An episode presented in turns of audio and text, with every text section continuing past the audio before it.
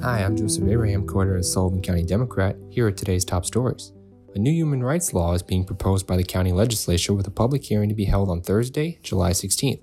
Chairman Rob Doherty said it's modeled after the Tompkins County Human Rights Commission that was recommended by previous members of the Sullivan Human Rights Commission. Quote, it's a jumping off point for a conversation, Doherty told the Democrat. Quote, I look forward to the debate and I want to keep an open mind about it and hopefully we can come to an understanding on what's best for the county. At the recent full board meeting of the legislature last week at the Government Center, a few residents spoke out against the proposed law and asked for changes to be made. Steve Viglianti, chair of the Sullivan County Democratic Committee, read a letter from the committee saying that the proposed law limits the scope of the Human Rights Commission. Quote, in this time of polarization and unrest, with acts of discrimination taking place in our own county, the legislature must stand up and allow the Human Rights Commission to fulfill its mission. Check out today's top story by Isabel Braverman. She also gives an update on the state reopening plan in today's paper, as we entered Phase 3 this past Tuesday. Under Phase 3 guidelines, restaurants can open indoor seating at 50% capacity with tables distanced 6 feet apart. It also allows for gatherings for up to 25 people.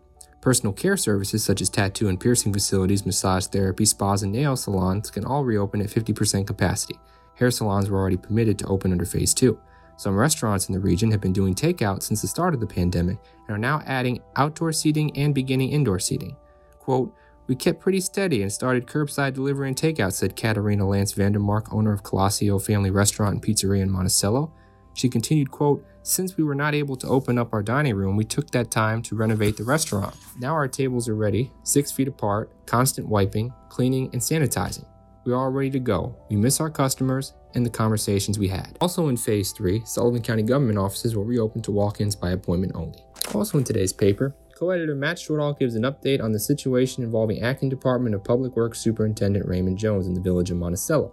Jones has withdrawn his resignation in order to use some 1,000 hours of paid time off he'd accrued with the village, according to Monticello Mayor Gary Sommers. Sommers said, quote, Once his time is burned, he's either going to get fired or have to resign but he's not put back to work in any way, matter, or form.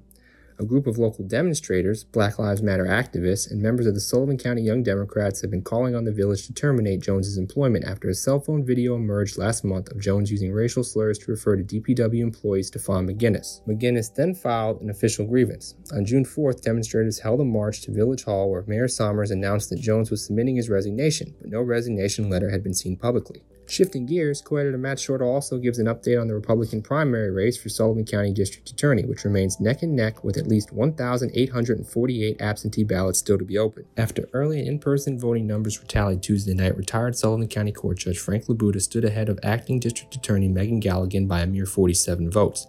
According to unofficial results by the Sullivan County Board of Elections, Labuda garnered with 760 votes to Galligan's 713. According to Sullivan County Communications Director Dan Hust, the Board of Elections had received 1,848 absentee ballots as of Tuesday. That number doesn't necessarily take into account absentee ballots that were postmarked by deadline but have yet to be received. Absentee ballots will be opened and counted starting next Wednesday, July 1st. Also in today's news section, staff writer Patricio Robayo gives an update on the town of Fallsburg and how they decided not to operate the town day camp for 2020 due to ongoing concerns over COVID 19. We have made a decision as a board that we don't feel we can safely do that um, or do it in a way that would benefit, that the, the benefit would, would uh, you know, basically the benefit would overwhelm, overwhelm the risk.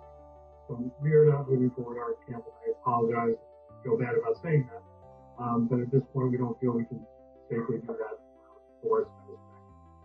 Um, Camp is organized by the Boys and Girls Club of the town of Wallkill. Check out Patricio's story for more info. Today's life section, Sullivan County Democrat staff writer Patricio Robayo concludes his Coping with COVID series by talking about his own journey through these challenging times. Also, he gives an inside look at SUNY Sullivan's virtual graduation and the 220 grads that walked across the stage. SUNY Sullivan President Jay Quaintance told graduates, quote, You've had to adapt, find new ways to stay connected with friends, and finish your degree while your time on campus was cut short. Your presence here will always be felt. See more photos and the rest of the story in today's paper. In sports, Richard Ross continues his 20 for 20 on 2020 Senior Athletes series by interviewing Andrea Decker of Tri Valley. Also, golfing highlights columnist Ed Townsend gives an inside look in the Twin Village Golf League. That concludes today's edition of the Sullivan County Democrat podcast. Make sure to follow us on Instagram, Twitter, and Facebook. And to listen to more podcasts such as this one, you can follow us on TuneIn, SoundCloud, and Apple Podcast. Have a great weekend.